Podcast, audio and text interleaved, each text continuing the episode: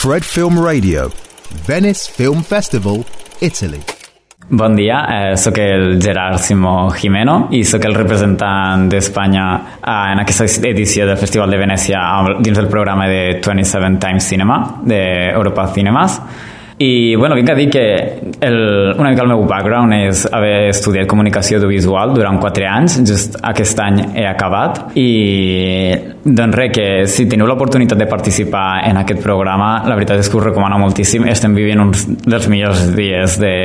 de la nostra vida, perquè estem tenint tant xerrades com masterclass que són molt interessants, com per exemple la, un, una sèrie de Q&As que hem fet amb uns curtmetratges eh, sota la marca de Miu Miu Women's Tales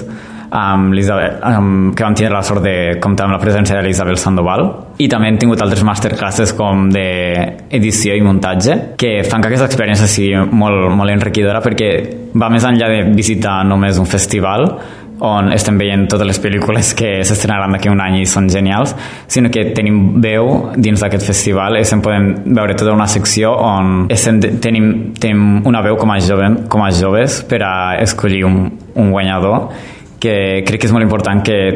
s'escolti aquestes veus dins un festival tan establert com podria ser el de Venècia, que és bàsicament un dels més grans. I res, res més, simplement um, recomanar-vos a, a tots els que estigueu escoltant això que si teniu l'oportunitat de participar,